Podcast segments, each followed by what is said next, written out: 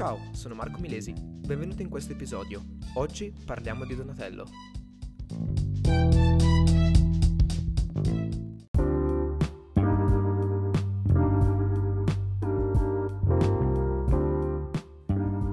Quando si parla di Donatello si parla di uno dei più importanti artisti del Rinascimento, forse il più conosciuto. In effetti Donatello nasce a Firenze nel 1386 e apprende la maggior parte delle sue abilità nella bottega del Ghiberti.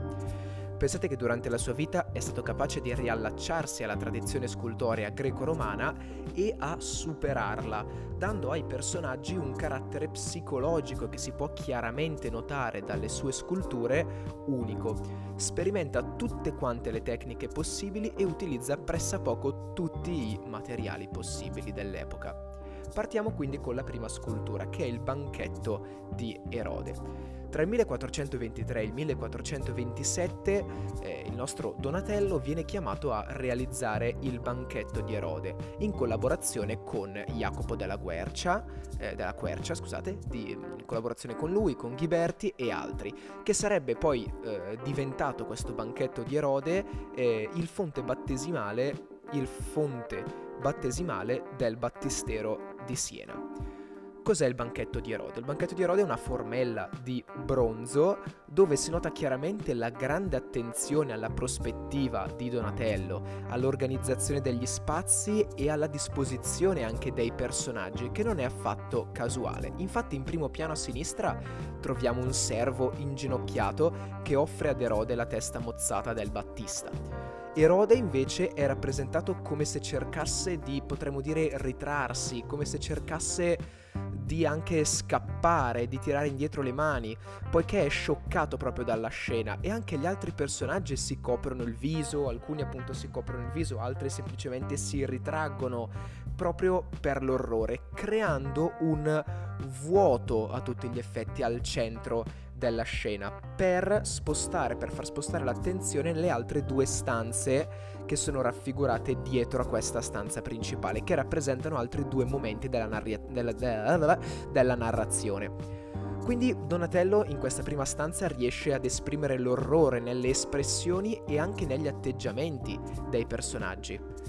Abbiamo detto che si crea questo vuoto uh, in mezzo alla composizione che dà appunto spazio su, due, uh, su queste due altre stanze dove si svolgono altri due eh, momenti della narrazione.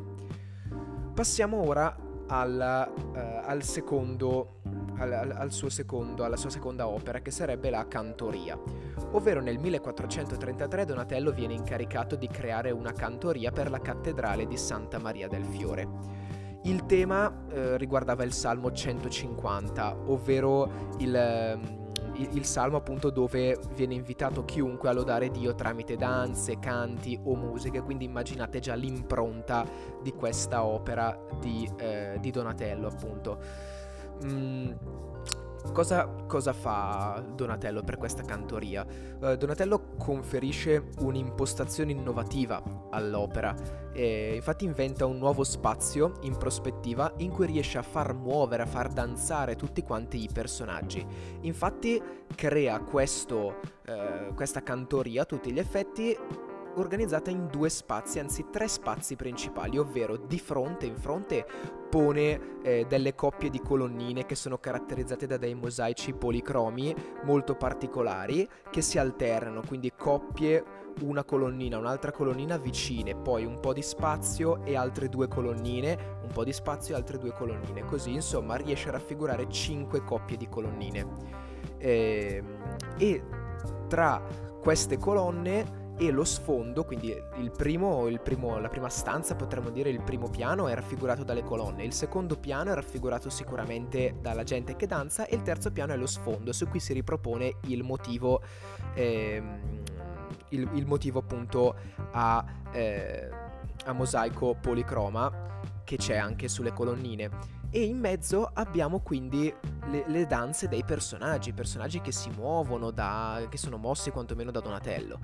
E eh, da questi personaggi emerge chiaramente una vivacità unica in questa rappresentazione e eh, questa questione di mettere, questo fatto di mettere le colonne davanti, vanno, le colonne non vanno quindi a dividere le diverse scene, perché non sono parte integrante della scena, bensì sono semplicemente un elemento decorativo per aumentare ulteriormente il concetto di eh, proprio partecipazione di quello che poi guardava questa cantoria.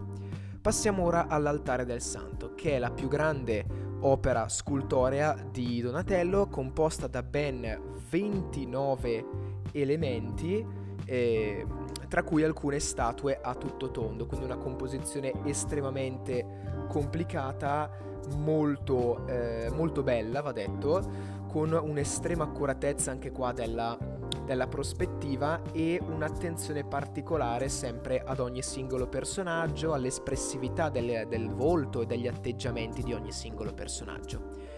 Spostiamoci ora al David. Il David, questa statua che ha pressappoco le, le, le, le fo- cioè, ha le forme umane e pressappoco anche le proporzioni umane. Infatti il David eh, venne realizzato per Cosimo De Medici, fatto, era fatto di bronzo, il materiale principale appunto è il bronzo, e si contraddistinguono guardando il David due elementi principali un po' particolari, un po' caratteristici, ovvero lo strano copricapo e gli stivali, che sono anche loro molto strani e quantomeno sembrano quasi fuori luogo.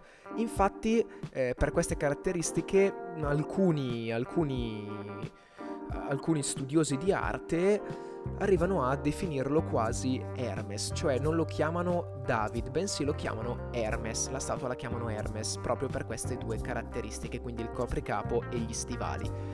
Donatello conferisce al David barra Hermes, potremmo chiamarlo così, un'espressione di pensosità, si nota chiaramente sia per la posizione del braccio che per la postura in generale, che proprio per lo sguardo che è leggermente eh, chino, il capo è leggermente chino, proprio come se stesse ragionando.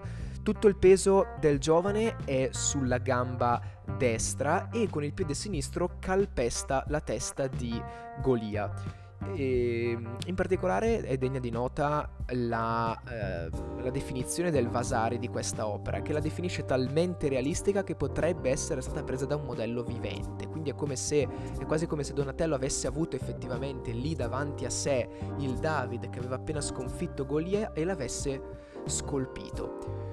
Passiamo ora alla Maddalena Penitente, che è anche l'ultima opera che vediamo di eh, Donatello.